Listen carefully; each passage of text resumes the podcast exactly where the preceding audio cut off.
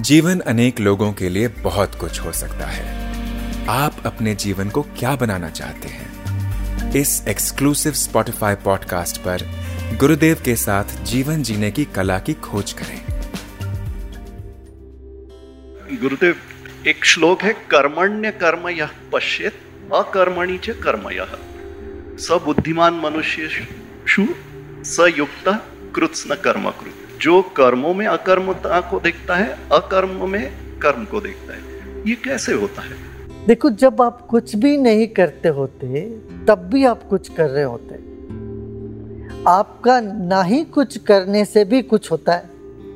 मान लो, आप डॉक्टर हो, आप किसी को दवा नहीं देते हो। तब भी कुछ होता है ना? अच्छा आप डॉक्टर हो, किसी को दवा देते हो, फिर भी वो बचता नहीं है। तो क्या होता है? आपके करने के बाद भी कुछ हो नहीं रहा है। है ना? तो नहीं, इस तरह से जीवन में हम देखेंगे, हम कुछ भी नहीं करते हुए होते, तब भी कुछ हो रहा होता। विचार होते होंगे, विचार भी नहीं होते हैं। ऐसे आप स्थिर है। समाधि में हो, उस समाधि से तो सब कुछ होता है, बहुत कुछ होता है काम। तो हमारा नहीं करने से भी कुछ होता है। और हम जब बहुत कुछ करते हैं, तब कहीं तो हमारे भीतर हमको लगता, अरे, मैं तो नहीं कर रहा हूँ सब हो रहा है। आज आप किसी भी जेल में आके किसी भी कैदी से, अपराधी से पूछो, तुमने कैसे क्या? अरे, मैंने तो नहीं किया जी, ऐसे हो गया।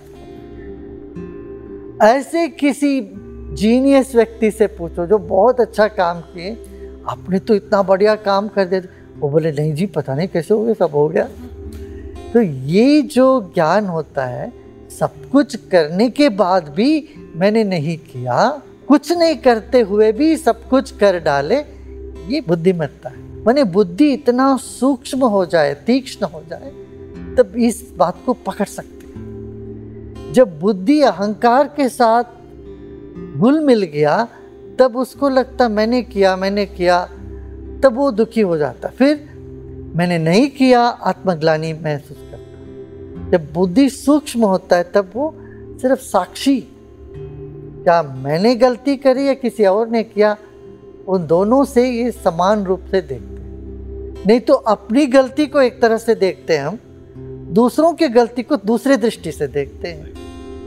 जब बुद्धि तीक्ष्ण होता है, क्या अरे, मेरे से ऐसा हुआ तो उससे ऐसा हो गया। तब जो भी उसने गलती करी, उसको जो शिक्षा देना, वो देना चाहिए।